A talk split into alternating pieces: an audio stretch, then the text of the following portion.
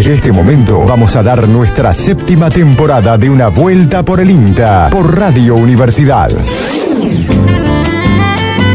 En la década de los 80, de los 90, la verdad no recuerdo exactamente, había una película que se llamaba Apocalipsis Now. ¿Cómo anda, Viale?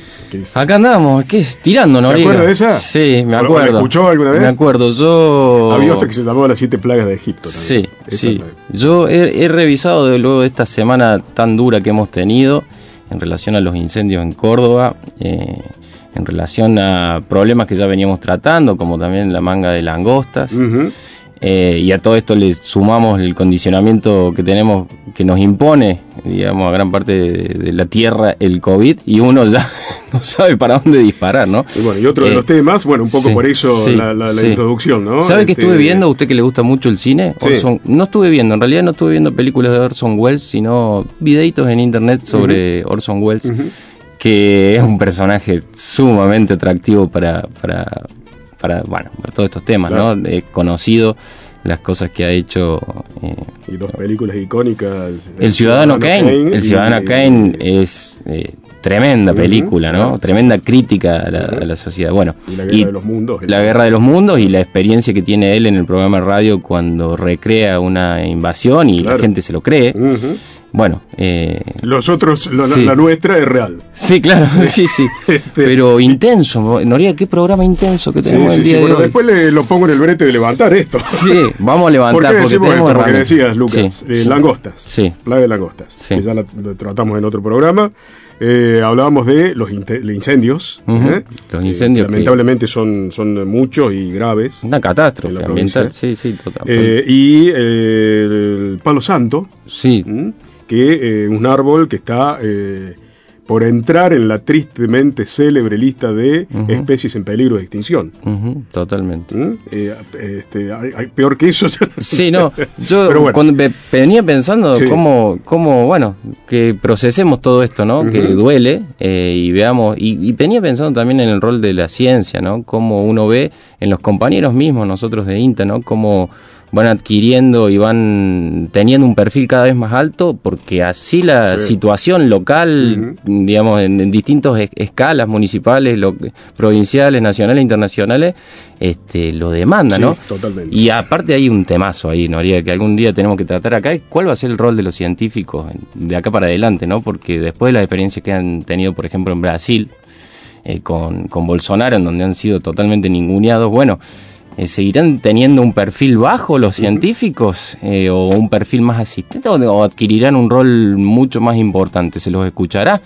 De todo esto, de todo esto va el programa de hoy, que vamos a tratar de aportar un poquito a procesar, a analizar toda esta situación compleja, sumamente compleja sí, que sí. estamos viviendo como, como sociedad. Bueno, vamos a pedir entonces que musicalicen de la forma más alegre. Tenemos posible. cosas, no, y da- por supuesto, eh, clave en la, la- la edición de Antonio Peralta, la locución de Gabriel Estofán, de Gabriel Sancené, y tenemos cosas much- otras cosas muy interesantes para mostrar, eh, tal es el caso de que se cumplió este mes eh, de agosto 30 años del programa Pro Huerta. Que es una herramienta clave para pensar eh, este, bueno una política pública que cumple 30 años, la verdad que es referencia en la región, ¿no? Y Para- también tenemos nuestra nuestro Para ponerle un poco de le color. vamos a poner un poco de onda, le vamos a poner además onda en relación a cosas como la sección que trajimos la eh, empezó la semana pasada de plantines, eh, floricultura, de digamos. floricultura. Eh, así que va a tener de todo. Es una curva descendente y luego ascendente la de este programa. Exactamente, es una montaña rusa Sí. el programa. Bueno, ¿Arrancamos? eh, arranquemos con música. Dale. Escuchamos la música de Peteco Carabajal, Bajo la sombra de un árbol. Bajo la sombra de un árbol me hallaba casi dormido. Qué hermosa estaba la tarde, los árboles. Volaron mis sentimientos colgados en un suspiro.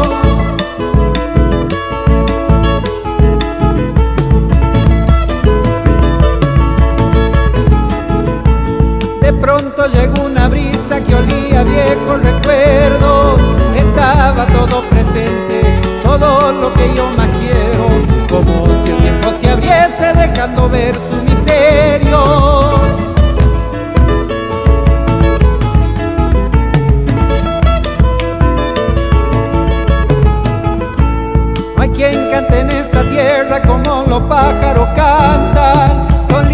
de darse al viento, son libres de la palabra.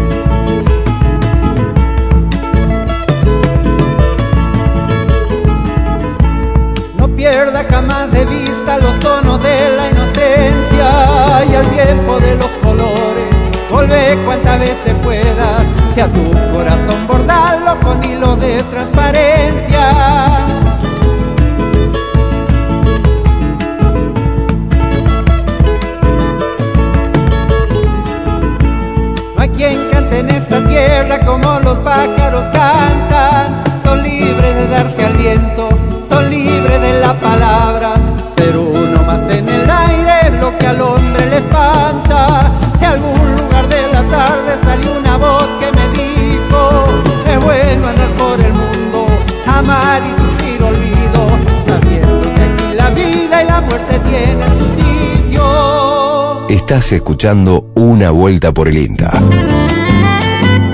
Bueno, Viale, vamos a hablar de las langostas. Sí, eh, usted sabe que la semana pasada estuvimos hablando con Eduardo Tramper. Ya habíamos hablado con Eduardo eh, cuando se produjo el primer ingreso de la manga eh, al país, que fue, no, recuerdo bien si fue Santiago del Estero primero o Corrientes, pero entró por Paraguay me parece.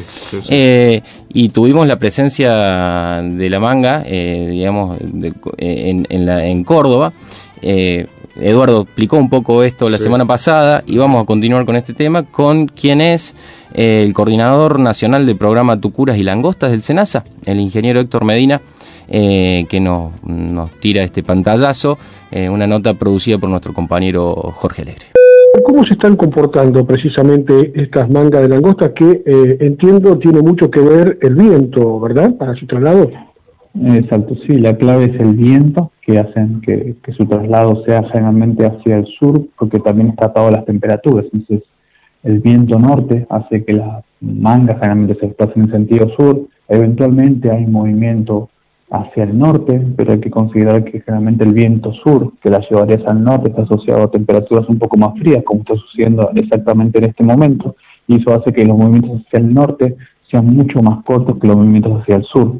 Es por eso que el patrón de movimiento generalmente se da de norte hacia sur, ¿no? El desplazamiento ese que hemos sufrido el año 2019, en el año 2017 y también el año 2015, lo estamos viendo también en este año 2020. Claro, eh, esto ya está afectando considerablemente algunos sembradíos, algunos cultivos en esta zona, ¿verdad? Hemos tenido eh, reportes de daño, hay un ingeniero nuestro que está en la zona y constató los daños en algunos cultivos de, trigo, quizás los más relevantes que hemos registrado en lo que va mm, de, este año, y esto está un poco asociado a lo que yo siempre menciono, ¿no?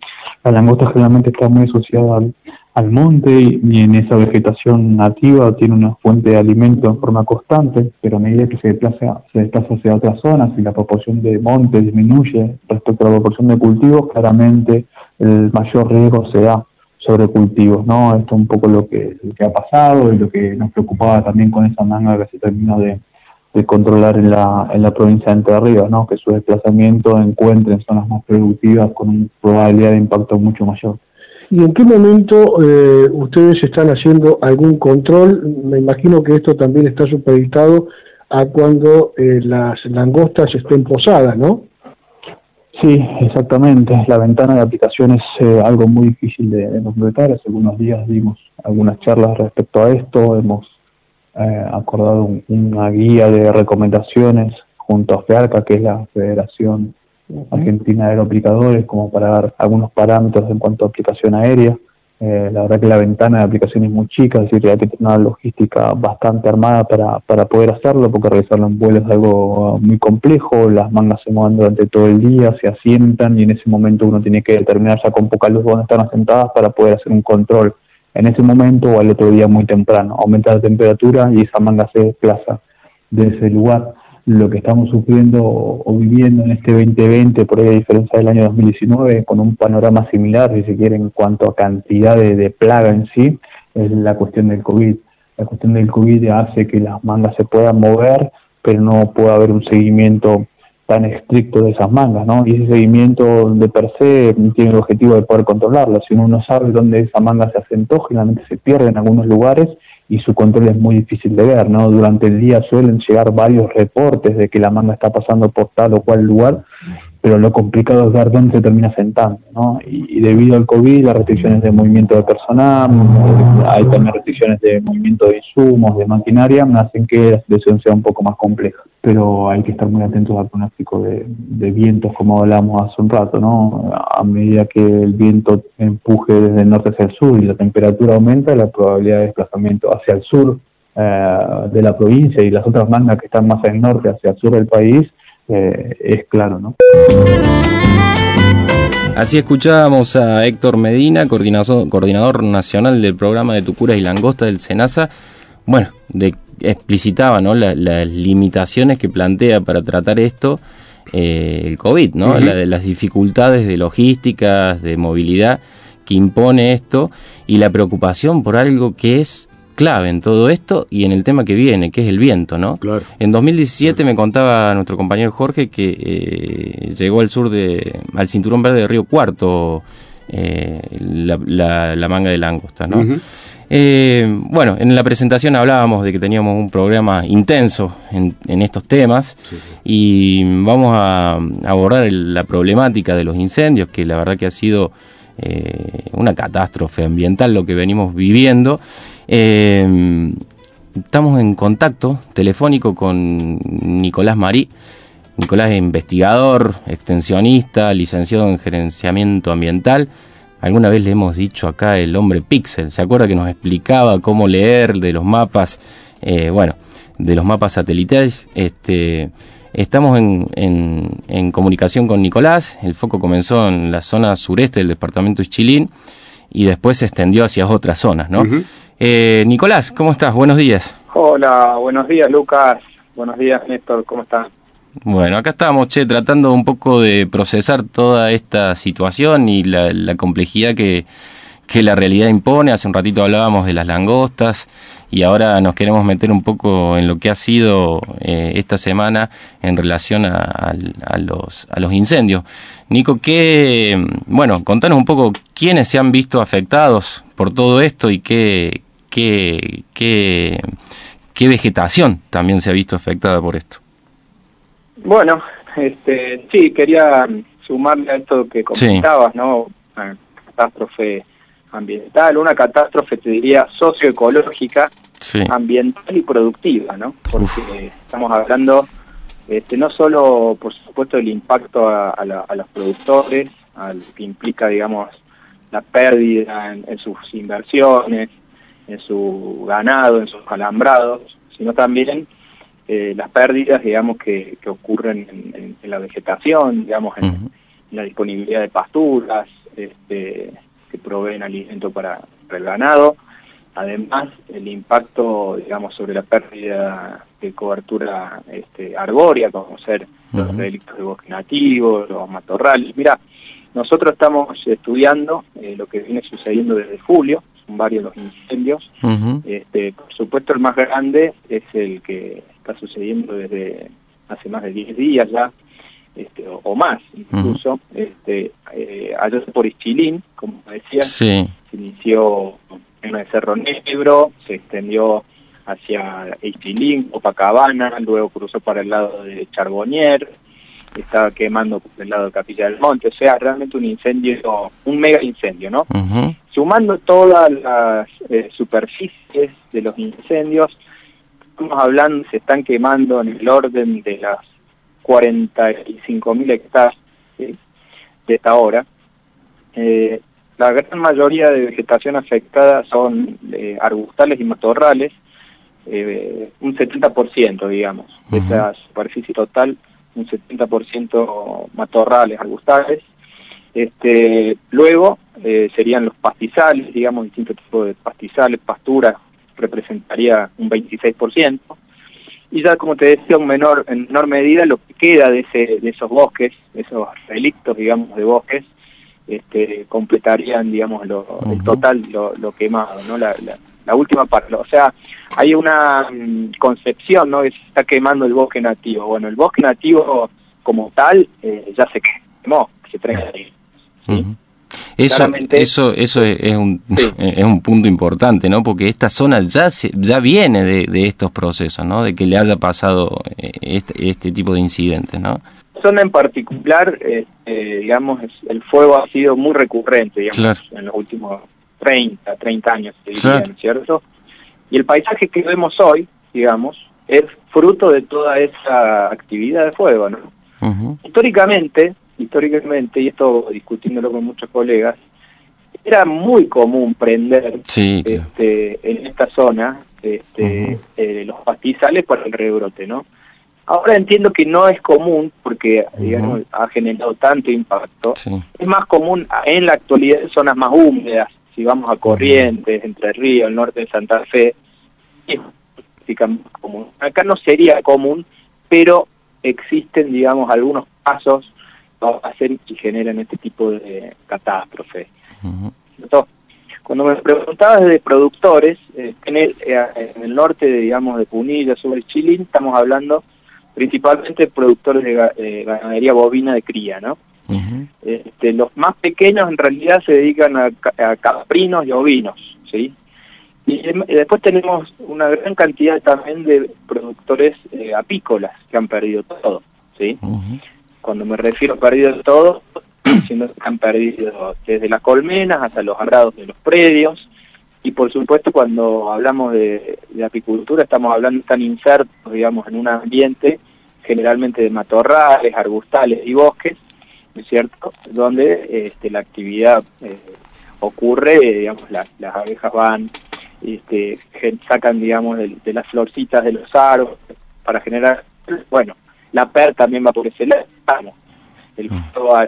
al pasar a arrasar con toda la vegetación, está alterando ese ecosistema que es un ecosistema a su productivo. En el caso de la zona de Copacabana también ha sido, digamos, eh, feroz el fuego, y con, lo que se conoce en esa zona, con los palmares de, la, de, la palma, digamos, la Tritinax campestris, es una, palmera muy vistosa, que con ello los, los artesanos de esa zona tejen, ¿no? hacen sus sus eh, cestos, sus esterías, son muy conocidas. Sí, muy conocidas. Han circulado muchas imágenes, Nico, muy conmovedoras de Copacabana. Yo conozco esa zona y la verdad que es un lugar hermoso, ¿no? O sea, un lugar muy particular. Eh, y... Es un lugar hermoso. Sí. Sí, sí, realmente. Nosotros desde el INTA Cruz del Eje hemos trabajado mucho el año pasado en esa zona con el tema solar, o cisternas este, y bueno, la verdad es muy triste ver cómo, cómo el principal insumo para su actividad, que es una actividad económica de todo ¿no es cierto? Este, estamos hablando, según algunos registros, que eh, más de 80 productores han sido afectados ¿sí? este, en esa zona. Estamos también haciendo un relevamiento en la zona de Charbonnier, junto con algunos colegas, Allí en Charbonnier fue catastrófico porque se han quemado directamente muchas casas, este, lo cual, bueno, eh, poniéndose en de, de, esa gente debe ser desesperante. Este, todavía la gente no puede volver eh, en esas circunstancias, este, siguen cortadas las rutas, en fin. La verdad que se han vivido días muy, muy complicados, muy, realmente muy angustiantes. Y hay que entender el problema, creo yo, digamos, eh, de una forma holística, ¿no? Por eso comienzo diciendo socioecológico el problema, este, porque, digamos, en esos ambientes este, existen comunidades que están establecidas en lugares así muy remotos, muy poca actividad, que hacen actividades de subsistencia, Eh, lo ambiental, obviamente, por todo lo que implica la degradación de estos ecosistemas a su vez, este, a través de la frecuencia de incendios históricas, este, que de alguna manera van alterando estos ecosistemas. Bueno, obviamente el, aspecto productivo relacionado a las pérdidas económicas y al deterioro, digamos, de, los insumos para la gente y, bueno, ni hablar cuando pensamos los productores ganaderos que directamente pierdan las cabezas de ganado y demás, ¿no? Nico, eh, Néstor Noriega, ¿cómo te va? Eh, ¿Cómo estás, Néstor? Bien, bien, bien. Nico, una, una, una duda casi personal, digamos, que, que, que lo, lo, veo y lo, y lo pienso cada vez que, que pasan los agosto, septiembre, que saben ser críticos en Córdoba, y que lo hemos charlado con vos más de una vez en relación al, al, al después, ¿no? De los, de los incendios. Este, hay aplicaciones este, que, te muestran después de los incendios para tomar decisiones de cómo se va a hacer el manejo posterior al fuego. Y en, relación a esto, eh, que viste que hay años, por ejemplo, el año pasado no hubo tantos incendios, o, al menos no hubo incendios de estas magnitudes. Este, hace algunos años atrás hubo incendios de, gran magnitud en la zona de Yacanto, no sé si, si te acordás. Este, ¿Y en, qué se basa? ¿Qué, ¿Qué, análisis se puede hacer en relación a esto? ¿no? Porque hay años en donde hay menos, este, o al menos con menos intensidad, y hay años donde hay otros como los de ahora, digamos, con muchísima intensidad. La acumulación de, de, materia seca, ¿a qué se debe? Sí, sí, bien decís, ¿no? Este, son varias, varios aspectos que confluyen. Principalmente sequía, digamos, ¿no? La sequía, estamos teniendo un periodo muy seco, este, agosto generalmente es seco, pero es muy importante este, de poder este, tener cierta humedad de la cantidad de, lluvia acumulada hasta ahora. Como ha llovido muy poco, ¿sí? el ambiente está muy seco, la humedad relativa en general es, eh, es muy baja, entonces la vegetación tiene una predisposición a quemar infernal, es una bomba, ¿sí? Claro. Entonces, para empezar, digamos, que se den este tipo de incendios, estos mega incendios, tiene que ver con esta condición del combustible, ¿sí? Entonces estamos hablando, como recién decía, un 70% de los quemados son arbustales y matorrales. Y todo eso está combinado, digamos, en general ustedes cuando ven los paisajes serranos, es como una, una combinación del pasto con el arbusto, está todo muy, muy eh, cercano uno del otro, ¿sí? tiene una estructura vertical, digamos que es un continuo, el pasto, digamos, el mecha, si el pasto está muy seco eh, y está alto, ¿sí? entonces entra en contacto la llama con la copa del arbusto, del matorral, y ahí ya se hace descontemplado. Por eso, ustedes saben que en general los cuerpos de bomberos este, les es muy difícil, digamos, eh, atacar los incendios forestales, digamos, poder frenarlos, por eso acuden a los cortafuegos, y en general las instrucciones es salvar casas, es decir, eh, o hacer cortafuegos al lado de las casas, pero cuando el fuego agarra el monte, como le llamamos acá, este, es imparable. Y en estas condiciones, como te digo, de sequía, es mucho peor. No, no sé si respondo un poco a, la pregunta, pero eh, además el pronóstico, digamos, de acá en adelante tenemos pronóstico de temperatura por, por encima de, del promedio, es decir, va a ser más calor de lo que generalmente hace. Y encima, el tema precipitaciones, va a llover menos, o va a llover lo que llueve normal, o va a llover menos. Ese es el pico para los próximos tres meses. O sea, realmente es un panorama desolador en términos de riesgo de incendios, ¿no es cierto? Y todo esto, este todo esto hablando, este, haciendo análisis de, lo que puede ser, de lo que fue y demás, eh, pero sin hablar de el, quién, cuál fue la causa principal, quién fue el, sí, no, que prendió el fósforo, ¿no? Que eso se lo dejamos para otros programas, ¿no? sí, sí, absolutamente, pero uno, uno eh, ha vivido esta semana despertarse y primero ver el cielo con ese naranja, esa ceniza que, que, mm. llegó a la ciudad de Córdoba incluso, ¿no? y ve, y hace, uno sigue mirando y ve gente con máscara y dice, ¿qué, qué película estamos viviendo, no? Este bueno, Nico, qué sé yo. Gracias por, este, gracias por ayudarnos a entender un poco todo esto. Por lo menos estamos tratando de tirar algunas cosas para, para que nos ayuden a procesarlo, ¿no? Yo creo que yendo al punto de la causística, ¿no? Digamos, ahí hay un hay un mundo, digamos, para charlar y seguramente este, no sé, a nivel técnico nos vamos a rajar las vestiduras, digamos, por... Eh, a, ver, hay como una especie de... Hay gente que no quiere hablar o hay gente que quiere hablar de todo este tema y, quieren, es decir, alguien le, quiere hacer responsable uno o al otro, ¿no es cierto?, en todo esto.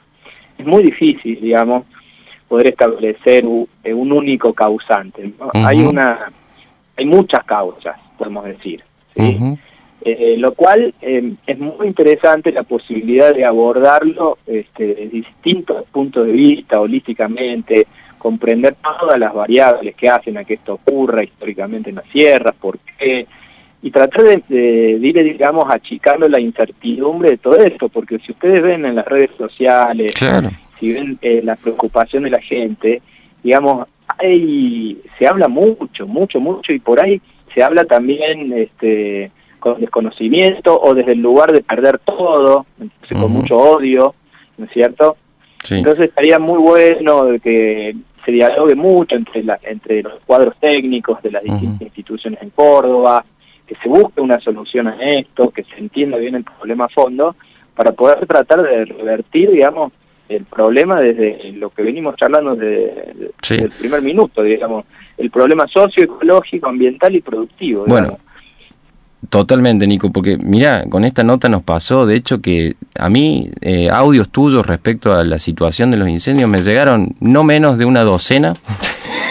Digo que tenés un sistema de viralización interna, pero la, la, exposición que tenemos a todos estos temas, sumale a eso el contexto que estamos viviendo con el COVID, sumale todo, digamos, fue justamente lo charlamos un poco eh, en el inicio del programa porque teníamos que encarar un programa que atravesaba este tipo de problemáticas tan, tan actuales, ¿no? tan, tan impuestas por la realidad. Y, me parece bárbaro lo que decías al último, porque para dar respuesta a todo eso este, se necesita la mirada de, de muchos y de muchas y desde muchas perspectivas, ¿no? Así que... Sí, la síntesis del 2020 es un cachetazo, digamos, a la humanidad por un lado, nosotros a nivel local también. La verdad que eh, es para sentarnos a, digamos, a hacer, eh, no sé, una catarsis, este, digamos, general de cómo vivimos en este mundo eh, y cómo, bueno, interactuamos nosotros socialmente y qué impacto estamos generando en nuestro entorno pensando no solo en el hoy, sino en el mañana. ¿Cuál va a ser el mundo del mañana? Digamos un poco la pregunta. este, ¿Será ese mundo que nosotros eh, soñamos de niños o será un mundo distinto para los niños del futuro? ¿no? Tremendo, eh, Nico, te agradecemos muchísimo la, nota, nos dejas a todos acá pensando. alcohol del promedio, acá estoy con Noriega, ya no tomamos mate, mira. Abrazo grande, Nico. ahí estaría compartiendo con ustedes. Eh, sí, nos encantaría. ¿eh? Hacía mucho que no hablábamos con vos, siempre has sido fuente recurrente en este programa. Un gusto. ojalá que podamos compartir un poco más de diálogos y de ideas este, y compartir eh, con la audiencia que aprovecho para mandarles un abrazo a todos. Así escuchábamos a Nicolás eh, Marí, es, eh, trabaja en INTA Cruz del Eje, es investigador, extensionista y licenciado en gerenciamiento ambiental que nos contaba acerca de esta temática que nos pasó por, por encima esta semana que ha sido durísima, que ha sido el tema de los incendios. en el próximo bloque tenemos una cosita más vinculada a esto, eh, en la voz de nuestro compañero Diego Pons, biólogo de INTA Manfredi. Vamos a descomprimir un poco. Descomprimime, descomprimime un poco, Antonio Peralta. Un poco de música. Seguimos con la música del grupo estadounidense Credence con Hijo Afortunado.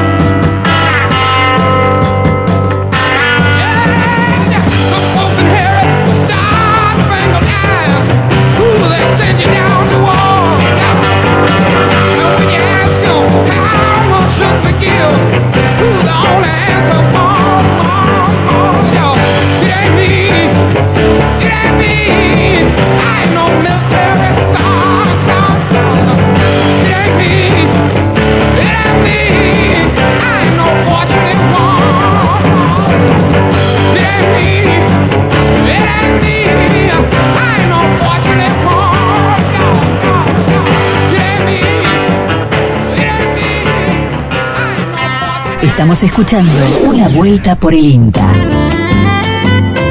Bien, eh, decíamos, eh, bueno, súper interesante la charla que tuvimos con Nicolás Marín en el bloque anterior sobre los incendios.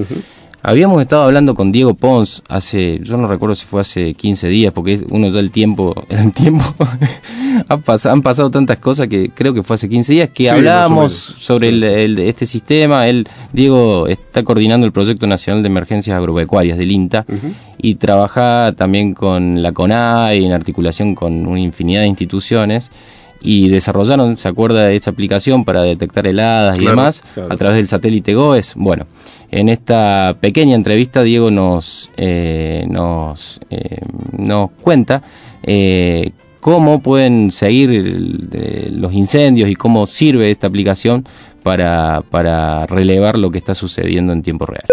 Mi nombre es Diego Pons, trabajo en el Inter Manfredi y actualmente me, encuentro coordinando el Proyecto Nacional de Emergencias Agropecuarias de, del INTA.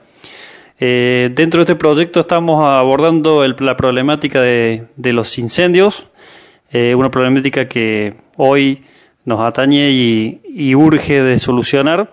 Desde INTA estamos haciendo todo lo posible para prestar apoyo en la evaluación de la emergencia eh, en cuanto a cuantificar cuáles son las áreas que se han quemado y qué superficie corresponde a qué tipo de cobertura. Eh, desde INTA también hacemos apoyo a, lo que sería la gestión de la emergencia agropecuaria para la ayuda de los productores a través de la homologación, aporte de información para la homologación de la emergencia agropecuaria. Y desde el proyecto tenemos planteado el trabajar con los diferentes eh, eh, actores que están relacionados con la gestión de la emergencia, desde los cuerpos de bomberos, la Federación de Bomberos, hasta el Ministerio de Agricultura y, bueno, en un futuro de con Defensa Civil. Eh, este proyecto es de alcance nacional, pero estamos trabajando a nivel provincial, utilizando sensores remotos y tratando de innovar en los productos para el monitoreo de incendios. Eh, en colaboración con, compañeros de la CONAE hemos generado un, producto eh, para relevamiento de incendios de gran escala, ¿sí? con incendios que tengan al menos dos kilómetros. Con, eso, con ese producto generado a través de un satélite geoestacionario llamado GOES 16 se puede monitorear cada 10 minutos la dinámica de ese incendio y este producto está automatizado y disponible para el uso de cualquier usuario eh, en el sitio del Observatorio Hidrometeorológico de Córdoba. El sitio del Observatorio Hidrometeorológico de Córdoba es ohmc.com.ar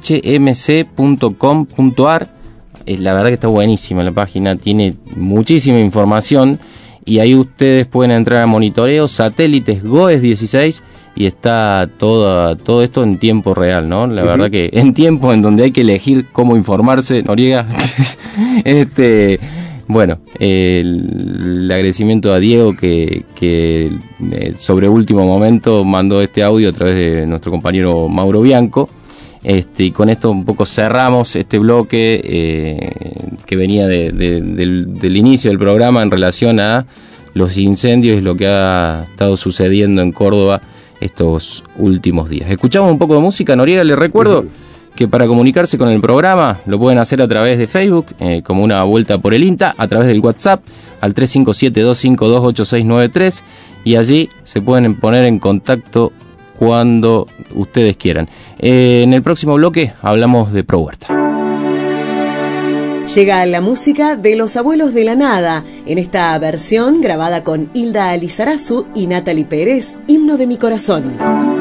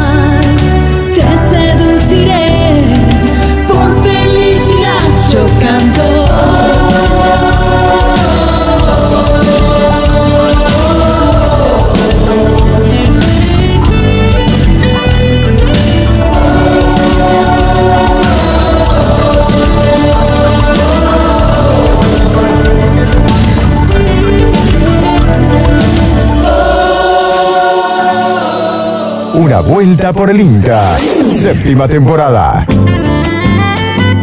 Continuamos en una vuelta por el INTA. Eh, el 3 de agosto se cumplieron, se cumplió este mes 30 años del Pro Huerta, una de las políticas públicas alimenticias más importantes de la región, que como usted bien sabe, Noriega, eh, lleva adelante. inclusive. Sí, claro. Que lleva adelante INTA junto al Ministerio de Desarrollo Social de la Nación. Es un programa del cual hemos hablado bastante acá que fomenta el acceso a alimentos saludables a través de la producción agroecológica y el acceso al agua para uso integral, que mm, también está dirigido a familias y a organización de productores en situación de vulnerabilidad social y tiene un objetivo que es eh, alcanzar la seguridad, o un objetivo, un desafío que es alcanzar la seguridad y soberanía alimentaria. Eh, eh, para todo esto se, desarrollan distintas líneas o acciones como el impulso de huertas, de granjas, se articula con distintas instituciones, organizaciones y espacios comunitarios, con asistencia técnica, con financiamientos a proyectos productivos, con obras de infraestructura para el acceso al agua, con el apoyo a procesos de comercialización entre, a través de mercados y ferias, con educación alimentaria y, y ambiental. De todo esto eh, trata el Pro Huerta y es una política que existe hace 30 años en la Argentina. ¿Le quiere, ¿A usted que le gustan los números? Sí, señor. ¿Quiere que le tire un par de números? Tire nomás. Alcanza a más de 4 millones de personas en nuestro país, impulsa unas 637.847 huertas, 744 ferias agroecológicas y permite el acceso al agua de 16.000 familias en, todo el país. ¿no? Y hay un dato interesante, ¿no? Que creo que de esto vamos a charlar con, el, entrevistado que tenemos hoy, que es que cuenta con 9.000 promotoras y promotores. ¿eh? Así que frente a este contexto, vaya que ha sido un programa duro en ese sentido, con los incendios, con las langostas, frente a este contexto de emergencia alimentaria actual, es una herramienta clave para la promoción de derechos. Estamos en contacto con el coordinador provincial de Pro Huerta, se llama Ramiro Potversic, a quien saludamos en esta mañana. Hola Ramiro. Hola, ¿qué tal? Buenos días, ¿cómo están ustedes? Un saludo para toda la audiencia de la radio. Bueno, bueno, Ramiro, acá, acá llevándola, ha sido un programa intenso y un poco lo que queríamos rescatar es, eh, bueno, eh, reflexionar un poco acerca de estos 30 años de Pro Huerta, de esta política pública y de la radio social que tiene el programa, ¿no?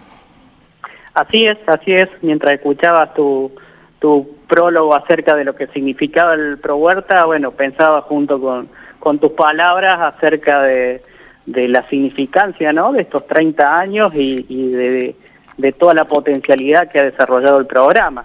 Y yo creo que en, en todo lo que dijiste, destaco ahí... Uh, una cuestión que tiene que ver con la fuerza conceptual que tuvo el diseño de este programa, ¿sí? O sea, con el propósito, con el primer propósito que fue el de trabajar por la seguridad y la soberanía alimentaria, digamos. Vaya si, es un objetivo fuerte, ¿no? Eh, y yo creo que desde ahí eh, comienza eh, todo un, un camino, ¿sí? Que como vos también bien relatabas, un camino en el cual el programa fue generando un espacio dentro de la sociedad argentina, ¿sí? Mm. Eh, que fue ganando arraigo en todo, en muchos sectores, ¿sí?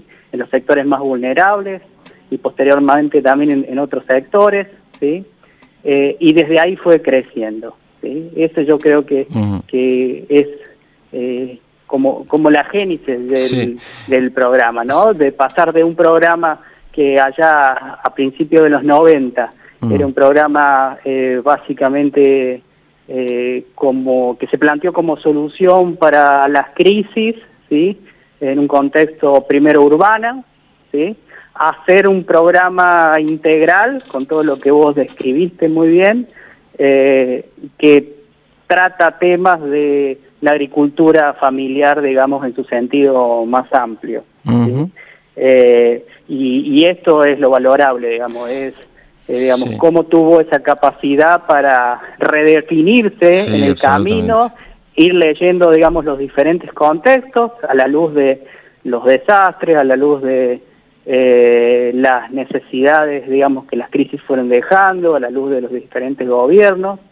Eh, y, bueno, fue sobrepasando todo eso y, fue, bueno, llegando a, esto que tenemos hoy como, como programa. Sí, lo que empezó siendo una respuesta concreta a una crisis concreta, allá por el 89-90, eh, es impresionante, ¿no? Cuando uno revisa la incorporación, la apertura, esto que decías vos, pero hay algo que vos me mencionabas eh, antes de, hacer la nota que tiene que ver con los promotores y, parte de esa respuesta creo que está por ahí también, ¿no? O sea, sobre todo en el arraigo social que tiene el programa, ¿no? Tal cual, o sea, una idea como esta, con semejante objetivo, el de la seguridad y la soberanía alimentaria, que se que permanece durante los 30 años, no hubiese sido posible, sino gracias, digamos, a la difusión que le da toda esa trama institucional y de personas ¿sí? que constituye a los promotores. Los promotores, contame, ¿qué, ¿cuál es el rol de los promotores en el Pro Huerta? ¿Quiénes son los promotores del Pro Huerta y cuántos hay acá en Córdoba? Los promotores son esas personas de diferentes sectores, a veces son enmarcadas en alguna institución formal, otras en, no, digamos simplemente en organizaciones, otra, otras veces son simplemente eh, vecinos de barrios o, de parajes o de las zonas rurales, eh, que bueno, que se prenden a esta idea de eh, fomentar, digamos, la, la alimentación, digamos, saludable, por un lado, ¿sí? de empezar a producir de, contagiar una forma de producir, sí, que eso es muy importante, porque eh, si bien lo que se ha dicho, a eso hay que agregarle que nosotros promocionamos una forma de producir, sí, que es la forma agroecológica, sí, y eso también es algo que se ha mantenido durante los 30 años, y es importante, y en ese sentido el programa Pro Huerta ha sido pionero, digamos, en, en, digamos, en promover a la, agroecología como sistema de producción, ¿no? Como forma de producir. Eh, digamos, en aquella época poco se hablaba de la agroecología. Claro. Sí, sí. Y, bueno, en estos momentos eh, se habla más y bueno, y en otros medios, en otros sectores de la producción también, no solamente en la producción familiar o, o en la producción hortícola un poco más a escala. Entonces, digamos, toda esa idea, ese conglomerado de conocimientos ¿sí? que promueve, que propone el programa, ¿sí? digamos, se va, va siendo apropiada por los promotores y promotoras. ¿sí? Y, son ellos los que llevan, digamos, a sus vecinos, a sus organizaciones, a diferentes eh, lugares de, de, sus comunidades para, para desarrollar emprendimientos nuevos, ¿sí? que pueden ser eh, comunitarios, que pueden ser individuales, ¿sí? que pueden ser en, diferentes eh, ámbitos, pero que son ellos quienes, digamos, mantienen vivo, digamos, eh, esta llama de, del programa y la hacen crecer, por supuesto. En la provincia, sí, en estos momentos tenemos aproximadamente 650 promotores y promotoras. y bueno, con ellos, digamos, trabajamos campaña a campaña, en todo lo que tiene que ver la distribución de los insumos, lo que ustedes bien conocen como el tema, como las semillas, eh, pero también se trabajan temas vinculados a las capacitaciones, son ellos los que por ahí detectan las necesidades de las comunidades en las que viven y entonces les transmiten a los técnicos del INTA eh, dónde hay que ir o dónde hay que prestar alguna asistencia técnica específica. Y ese es un trabajo, como decía anteriormente, para nosotros de mucho valor, ¿sí? Y que realmente a la luz de estos 30 años ha sido el que ha potenciado eh, la inserción del programa. En, muchos, en muchos años también en los que por ahí el programa ha pasado por eh, problemas de financiamiento, ¿sí? Eh, han sido justamente los promotores y la gente que trabaja con el programa la que lo han bancado. Claro, en 30 años las la que haber pasado, ¿no? y los que han, eh, digamos, puesto la cara, salido a, hacer notas, a, a hacer petitorios para que el programa siguiera, digamos, y se sobrepusiera a, las circunstancias. Sí. Ramiro, ¿cómo, ¿cómo se está, cómo te va? Néstor Noriega. Hola, ¿qué tal? ¿Cómo se está manejando en este contexto del virus la gente, los, promotores? Y los promotores también, bueno, por supuesto que nosotros eh, tenemos eh, como hay un protocolo, ¿sí? En el cual trabajamos dentro de la institución INTA, ¿sí? Hay un protocolo para la agricultura familiar, ¿sí?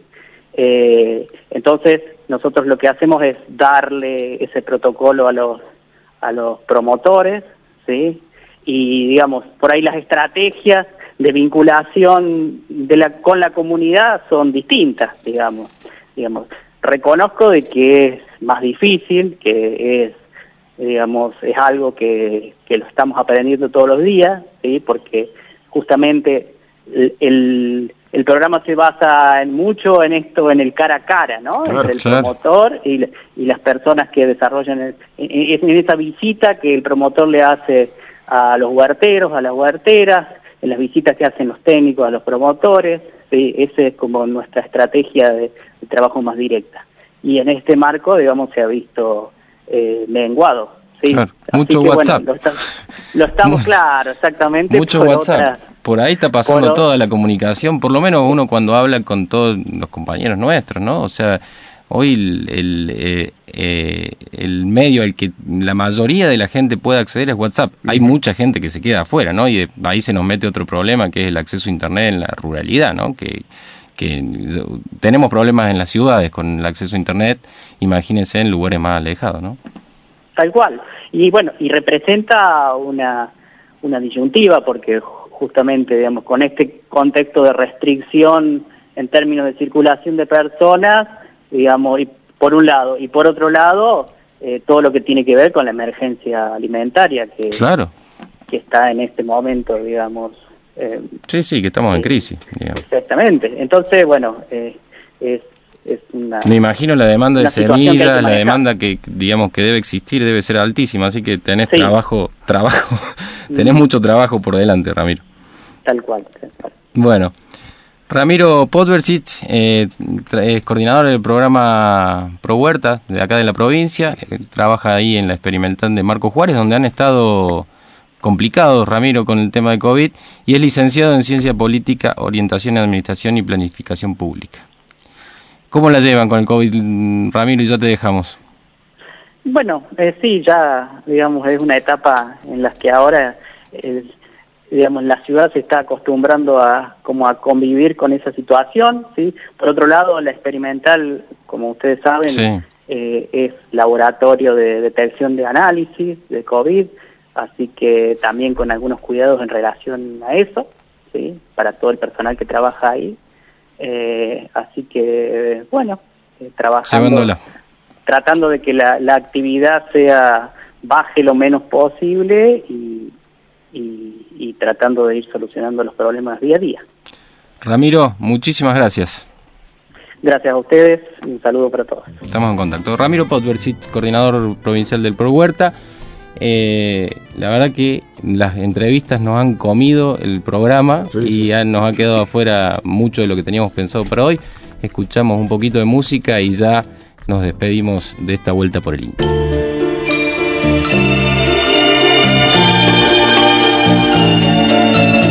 Y finalizamos musicalmente con Yo Soy Aquel, canción compuesta por Manuel Alejandro, interpretada por el cantante español Rafael. Yo soy aquel que cada noche te persigue. Yo soy aquel que por quererte ya no vive. El que te espera, el que te sueña, el que quisiera ser dueño de tu amor, de tu amor. Yo soy aquel que por tener te da la vida. Yo soy aquel que estando lejos no te olvida, el que te espera, el que te sueña, aquel que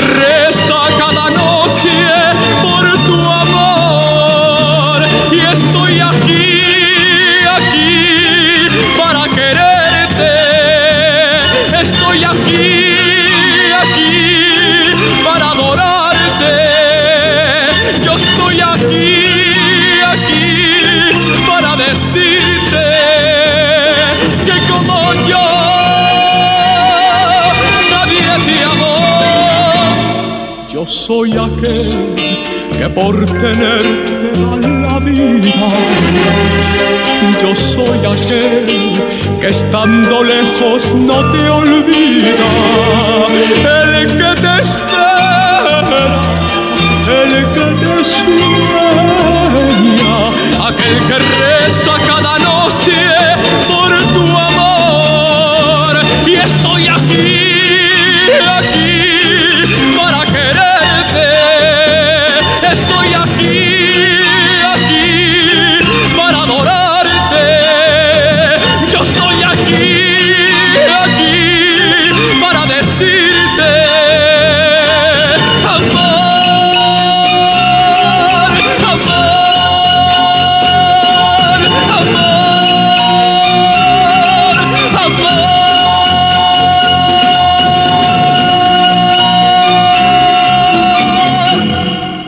Una vuelta por el INTA. Séptima temporada. Bien, decíamos al inicio del programa que era un programa intenso y del cual eh, íbamos a tratar de, de- de sobrellevar. Eh, nos quedó afuera lo de floricultura, nos quedó afuera lo del palo santo. Sí, señor. Y creo que nada más. Nada más, ¿eh? me parece que nada más. Vamos a entrar en la despedida, vamos, voy a mandar un saludo, Noriega. ¿Tiene algún saludo usted? No, hoy no. ¿No? Hoy no. Quedó de cama, Noriega. Quedó de cama. De acá Yo le, derecho, mire, al psicólogo le- de acá sí, de acá derecho. Sí, Yo le voy a, de- me han pasado cosas particulares con los oyentes. Le voy a sal- le voy a mandar un saludo a Mari Bonino y Rafa Díaz, ¿sí? Que son los padres de, de la- del, del novio, del compañero de mi hermana. ¿eh? Que no los conozco personalmente, pero conocen el programa, nos escuchan. Y, y le, le reclamaron a mi hermana Florencia, ¿por qué- ¿pero qué, cómo no lo escuchás el programa? No tiene ni idea, mi familia no tiene ni idea de, de nada. Así que este, le mando un saludo grande. eh, que me enteré, ti- uno, se, uno por ahí cuenta cosas de la huerta de uno y, y se olvida que la gente escucha esto. Así que tenían indicaciones. Eh, hicieron posible una vuelta por el INTA, todo el equipo de comunicación del Centro Regional Córdoba, que aportó muchísimo, como eh, Andrés del Pino, Silvino Deto, Jorge Alegre, Fabricio Taparelo, Mauro Bianco, eh, Lucas Viale, quien les habla, y el señor que me acompaña, Néstor Noriega. Sí, señor. Hasta la semana que viene. No lo, no lo nombramos a María. No, lo, uh, es que sabe que me está metiendo el tiki tiki, me está apurando, entonces yo lo estoy bloqueando, me estoy haciendo el. Mariano. Brito nosotros. Mariano Brito, el, el capitán de este barco. Un abrazo. Hasta aquí. Una vuelta por el INTA. Por universidad.